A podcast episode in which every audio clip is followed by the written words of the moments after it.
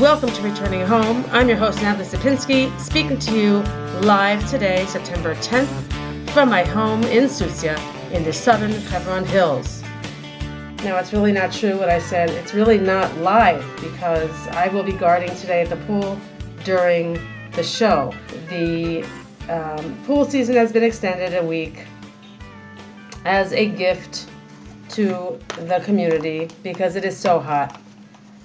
So I have to continue guarding. Um, I'm partly happy, partly annoyed. What can I say? It becomes a bit of a chore but I was away for so long, so I really just couldn't say no. Um, so I will be playing recorded uh, a recorded show today where I'm just talking to you, and I hope that's okay. I hope you enjoy it. Hi everybody. This is me talking from the pool. It is the last Friday that we're going to be open, and they extended the hours. They extended the season for a week. So actually, next week I have to be here too, and I won't be able to be live. Um, so I'm recording, and uh, I want to tell you about something very exciting that happened last night. They celebrated 40 years of my yishuv, 40 years of Susya being a yishuv, being in existence, and it was like a whole day, starting at four o'clock in the afternoon, of festivities, and they had like you know, arts and crafts, and they had um, different uh, duchanim, which are like kiosks, little stands where you could buy food, popcorn, and all that type of thing, and then real food too, pizza, and um, our store, the Yad Shnia, was open. The the used the secondhand store was open, and um, that that went on for like two hours, okay, or till three hours, and then at 7:30 they had um, they had a big show. And they had actually we built a, a stage and um, had speakers and speeches and dances and it was just so exciting so exciting. And i was in one of the shows. I was in a skit at the, at the pool and blowing my whistle and telling people not to run and it was a live skit and also uh, filmed it was really, really funny but it's very exciting to be part of a community when you see its growth. One of the films and one of the things they kept talking about was how far we've come, and they showed the six original families that came here. They were young couples at the time. There was nothing here, and um, and it's interesting, you know. Today, these people are grandparents, and they have two generations under them, and everyone knows these people. Um, and one of them, you know, has the um, the kramim, the, the vineyards, and has wine. And another one was a mayor for many years. Um, and then another one, you know, does honey.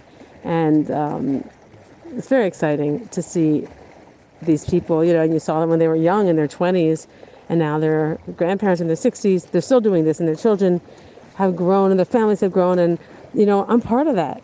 I'm, I'm actually part of that um, in a small way. But, you know, I, I say this a lot on the show, I think. But you can really make a difference here. And, you know, I, I, I would have never made any impact at all if I had stayed in the States. Everything there is built and done. And um, there's just, you know, I was just a number. And uh, I know every Jewish community is there, has its also its own story. And it can be said that what's happening here is mirrored everywhere, and that's a very strong case, all right? But this is Israel. And even more, this is Yehuda and Shomron. This is the biblical heartland of Israel. This isn't just some Stam town in the USA or in England or in France uh, where Jews come and go and are kicked out. This is ours. This is the only place that's ours. And like, why wouldn't you want to come here and be a part? I mean, you can be here and be a number, you know, just rent an apartment and just do your job. And that's, even that is contributing in a big way. Even that is bringing more Jews to live in Israel. So even just being a, you know, a quiet person living your own life is so important here. So if you want to do, you know, a little extra and be a little more involved, it's just it's very fulfilling and it really makes a difference and especially someone like me, a foreigner, to come here and be like recognized for the stuff I do, and and actually you do really, you know, you really do make a difference um, in every little way. I mean, I'll tell you something very funny. We are very active, my my uh, secondhand store ladies. We have, I think I told you about 16, 17 volunteers, more all the time, and we just got an air conditioner. And uh, somebody was selling their air conditioner used, and we found someone to fix it and, and install it. And it was very exciting. So now we have an air conditioner. And for a long time we didn't. It was really horrible, very hot, you know. So I mean, this is like exciting. Every little step, every little improvement is is um, exciting when you're a part of it. When you're part of something small and you see it step by step get bigger. Um, you see this throughout this yishuv I live in, in all little ways, how little developments happen all the time, and more and more people come and and um, contribute. We have like two people who bake here, do cookies and all that type of thing. We have someone who does kugel every Friday. We have um, somebody who uh, there's something. Uh, um, I, I, there was some movie in the movie. They listed all the different gamachim. Those of you who don't know what a gamach is, it's um, it's a group of used items that you can use, that you can borrow um, if you don't have them for, for, no money. Okay, so like we have a gamach for uh, medicine, and we have a gamach for party goods and um, tablecloths and things like that. Those you return. You know, use them if you have a big event. I've used them for every bar mitzvah. This gamach. To use beautiful, if you you know, we don't have flowers, we don't have beautiful tablecloths, we don't have um, fancy decorations, so we have that. And I think a lot of Jewish communities have things like this, but we have so many. We even have a gamach for gasoline for the car. Um, it's just pretty amazing. All these little things, and and you know, you see these these different developments in your community, and we see it here. And it was all broadcast yesterday in these movies. And uh, it's very exciting. You know, I know all the people in the movies. I know all the the people in the clips, and um, it was very exciting, and it's you know brought tears to my eyes because you see these children, and you know them, and you know in 10 years when it's 50 years they're going to be adults. Just like uh, when we came here, they did the 25 year celebration. I remember they put me up on the stage and they laughed at me because of my accent, and they had me represent all Olim. Um, now it's 15 years later, and I'm in the show in Hebrew, speaking Hebrew. Um, it's very exciting, and I urge any of you looking to change your life to move to Israel. If you're looking for something very fulfilling and you want to make a difference, and you have energy and you have guts, um, and you want to have a new kind of adventure, live in a small yishuv. Don't just go to a city with other Anglos like you. Consider moving to a small yishuv where there aren't many Americans at all. And, you know, it'll be a big adventure for you.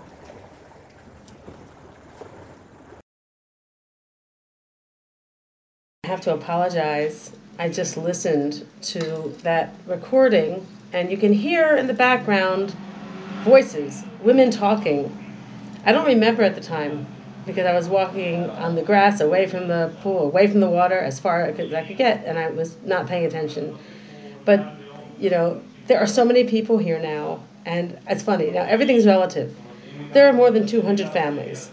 Uh, that's a lot. When I came here, there were 70 I knew everybody. Now I don't know everybody. I know most people. Okay, and every time there's a new family, it's announced in the newspaper. And when I say newspaper, it's you know a, a few papers stapled together. That's our newspaper. But it's announced, and so they're usually young couples, maybe with a, a baby. Um, but anyway, there are a lot of people. And at the swimming pool in the morning, it's kind of a social gathering. So that is one very, uh, that's a place I'm, I'm highly visible. Um, what I mean is, everyone knows me. I may not know all of them, but they all know me, and it's pretty funny. So you hear people talking in the background, and it's it is it's social, and uh, you know, all of you listening know this. Uh, if you go to any swimming pool, some people swim, some people don't. You know, some people just go to talk and see their friends. It's the same way here, and it's very nice. It's very nice to have that, and especially I think in a religious community where um, people are usually so busy and so so serious and, and so focused on their families and doing good, doing mitzvot. One, one of the things I highlighted, I didn't mention this, earlier. This is amazing. This, and I think they have this also in other Jewish communities, but this is just amazing to me. They have something called the Food Project. Okay, Project Ochel. They call it the Food Project. What is the Food Project? It is um, a group of people, a, a, a, large group of people, that prepare food for um, needy families, for needy families in another city. And and you, there's, you see this huge table, this huge graph every week in the newspaper of who is making the vegetable, who is making the meat, who is making the um, carbohydrate, you know, like rice or potatoes, and who's making the dessert. It's like four items are in this meal. And then for how many fa- for how many family members? So you'll see the number of family members for six people, for seven people, for five people, and you see the per- each. So it's a huge graph. You know, a different person is making each of the food items for this number of people, and then two children, age thirteen or maybe it's age twelve, have to go to this person one house and pick up the the pans. They're chadpami, they're disposable pans. That's like their job. Every week is a different uh, zug, a different couple of children. I remember when my kids had this job. So every week these kids have this job to go pick up these pans. And I don't know if they pack the food or if they take the pans somewhere, but they do that. And then there's another person who's the driver. And it's all anonymous. We, you know, no one knows who these families are. Just the driver gets a list of names.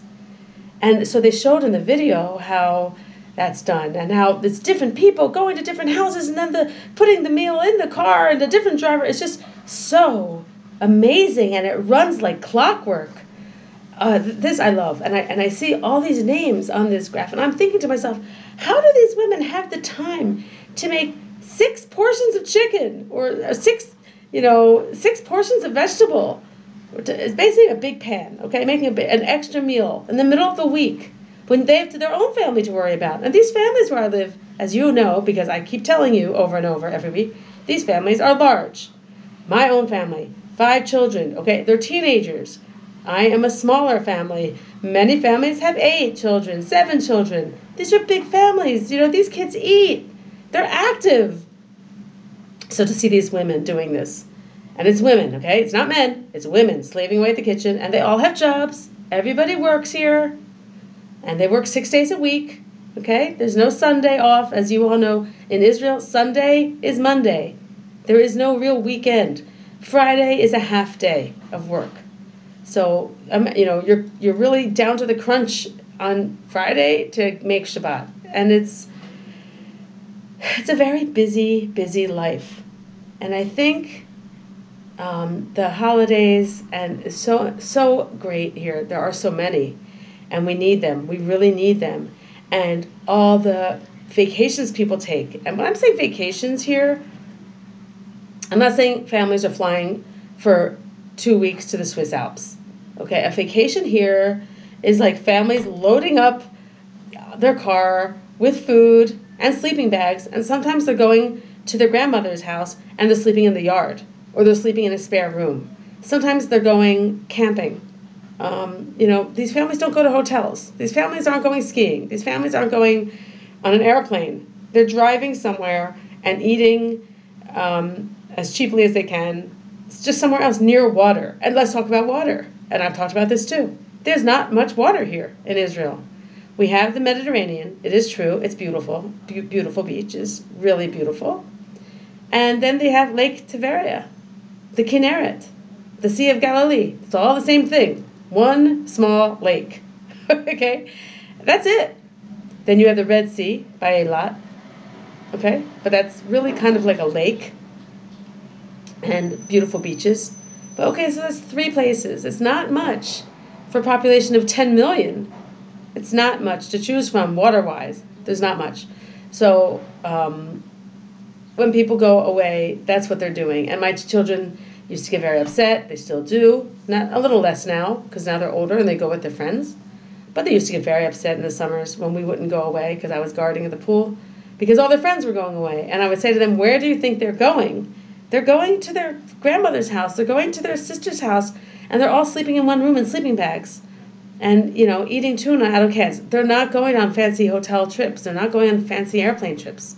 So calm down. You know, you got it good. You live at home, you have your food, you guys can put a tent in the yard, and you have a swimming pool here every day. They, you know, that's what they're doing, but they have to get in a car for that and go somewhere else, and they might not even get a place to swim. Anyway, um, I wanted to tell you about the food project, just as an example of how organized it is here and how impressive it is here. Um, and there are many things that go on here that aren't acknowledged and that were not included in that movie. Um, like our team of rescuers, that's pretty amazing. You know, I'm, I, am i am always impressed by not knowing sometimes who these rescuers are. They just kind of pop up when you need them, and someone makes a call and someone pops up and is there to help you. Um, that happens all over Yehuda and Shomron with our medics. Hatzalah here in Yehuda and Shomron, as I'm sure many of you listening have your own Hatzalah group. But you know, it's a little different here. I, I do understand that. I was in Canada recently talking to them, and they kept asking me questions about my, our Hatzalah here, what I was talking about. Do we take them to the ambulance or do we take these people to the hospital? How much do we do? Because they're in Canada, they, the Hatzalah they have in Toronto um, has rescuers going to your house and they call the ambulance for you. So they're just like holding your hand and I guess getting you stable until the ambulance comes and takes you to the hospital. Here, uh, it's a little different in Yehuda and Shomron. Our rescue medics have the ambulance often. Um, maybe the ones who get to you first don't have the ambulance, but they call for the ambulance. The ambulance is us also. We're, we're those drivers. We're those ambulance drivers. And we're the medics on the ambulance, and we get you all way to the hospital. We do the whole thing.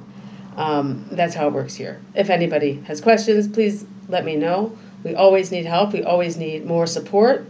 And um, because there's Hatzalah in so many different places, people tend to only support their own. But once they do learn about ours, they do support us too.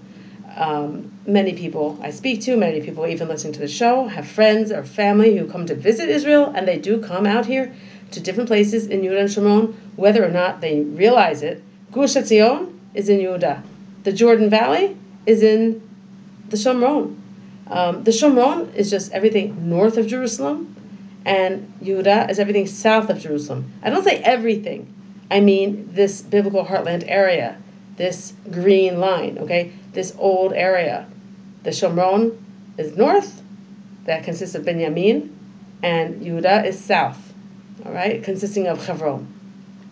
Um, but it's a big, big area, and it's getting bigger all the time. And um, it is growing, and it's beautiful to see.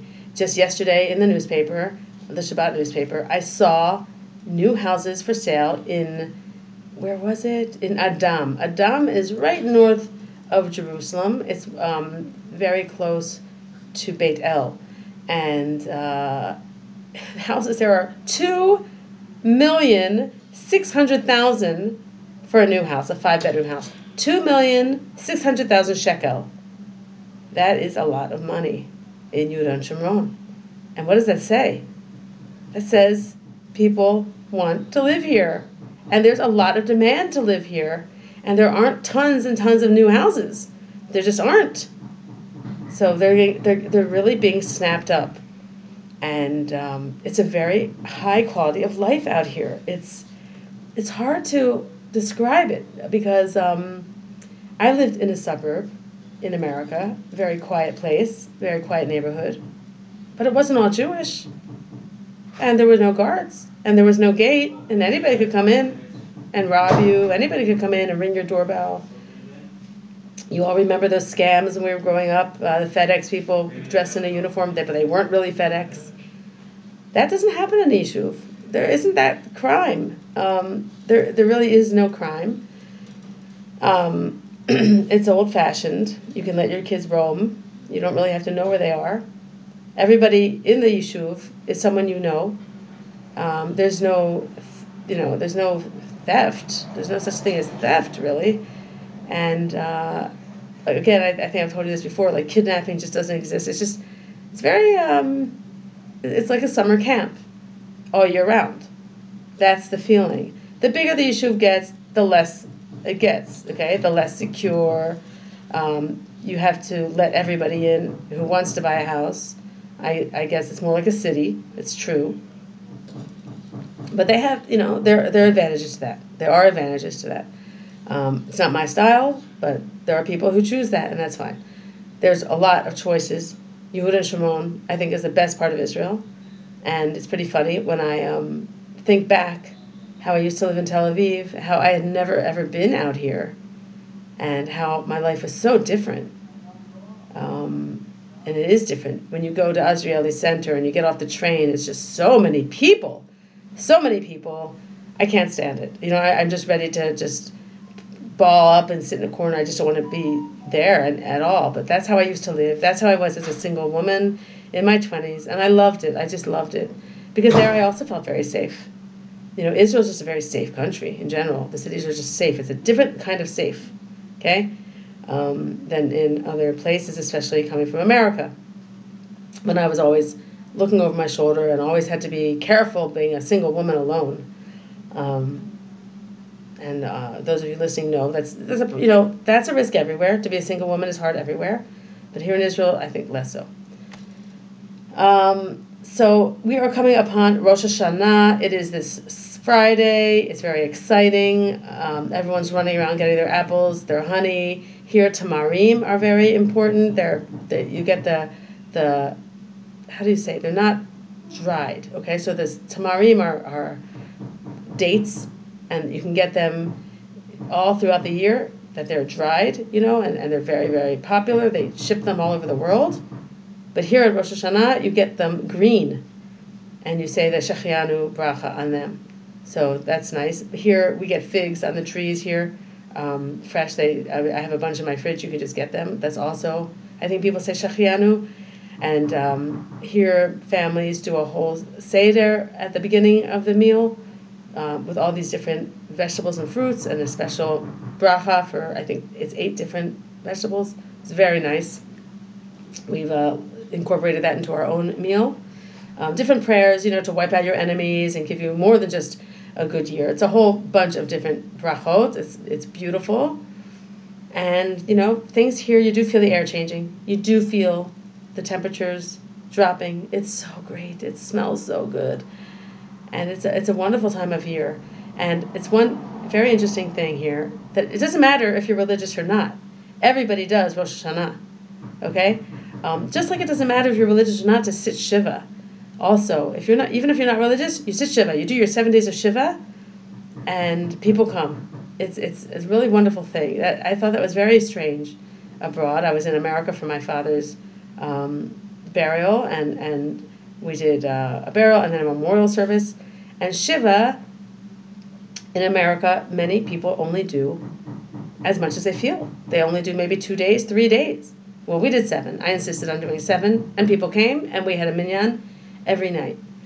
Um, it's just more, you know, it's a very it's a very normal, regular thing here, and uh, also the customs. Now, you know, there are rules of shiva. Some people may keep them, some people may not, but here they're kept. And I've been to many shiva, shivas here, shivot, I guess. But uh, you know, the person who's in mourning sits low on a stool or a box or a crate, and all the mourners, the siblings, sit with the mother, and they don't get up. They do not get up. There's maybe a little table next to them with food and drinks, and there's somebody waiting on them. And sometimes it's a group of women in the kitchen you know, like refilling the cakes and doing the dishes. Um, and then there's chairs set in a circle or set out in rows for the guests to come and sit. And it's true, you walk into a house and you sit and you say nothing. And then, you know, eventually maybe you'll say something. And before you leave, you say a certain phrase in Hebrew or in English. May you be comforted among the mourners of Zion, of Zion, in Yerushalayim, and you leave and there's a hand washing station, usually outside the door. And it's very, um, it's very solemn. And you feel it. Okay? And it wasn't like that at my mom's. And it's not her fault. She's not a religious woman and she doesn't have religious friends. But I had to keep telling her to sit down. I mean, she would get up when people came in the door to greet them. She would get up to greet them. I was, Mom, you sit, you sit. Um, it was, it was wild. Okay, it was not like a shiva I'd ever been to. But um, it's over, and uh, we got through it. And what can what can you say? I'm back home where I belong, thank goodness. And I just hope that um, more of my family comes to visit. I hope my mom comes to visit because Israel's really, you know, there's just no place like it. And all of you listening and, you know, want to make the move and have talked about making the move and are delaying making the move, don't delay. Just don't. There's, you know, life is so short. And we see this all the time. We see this every day with our own bodies, our own wrinkles, our own sunspots, right? I mean, come on. We are getting older and we don't have much time on earth to be active, really. How long are you active? Till you're 60? So get on a plane, make the move, and, you know, struggle along with the rest of us in this great adventure in the Jewish homeland. You will not be sorry. And have a Shana Tova, all of you, Shana Tova, Matuka. To all of you listening, thank you for listening every week. Please keep sending in your letters, your questions, your words of encouragement, and even your criticisms, your critiques. I welcome them. I love them. Shana Tova to you all.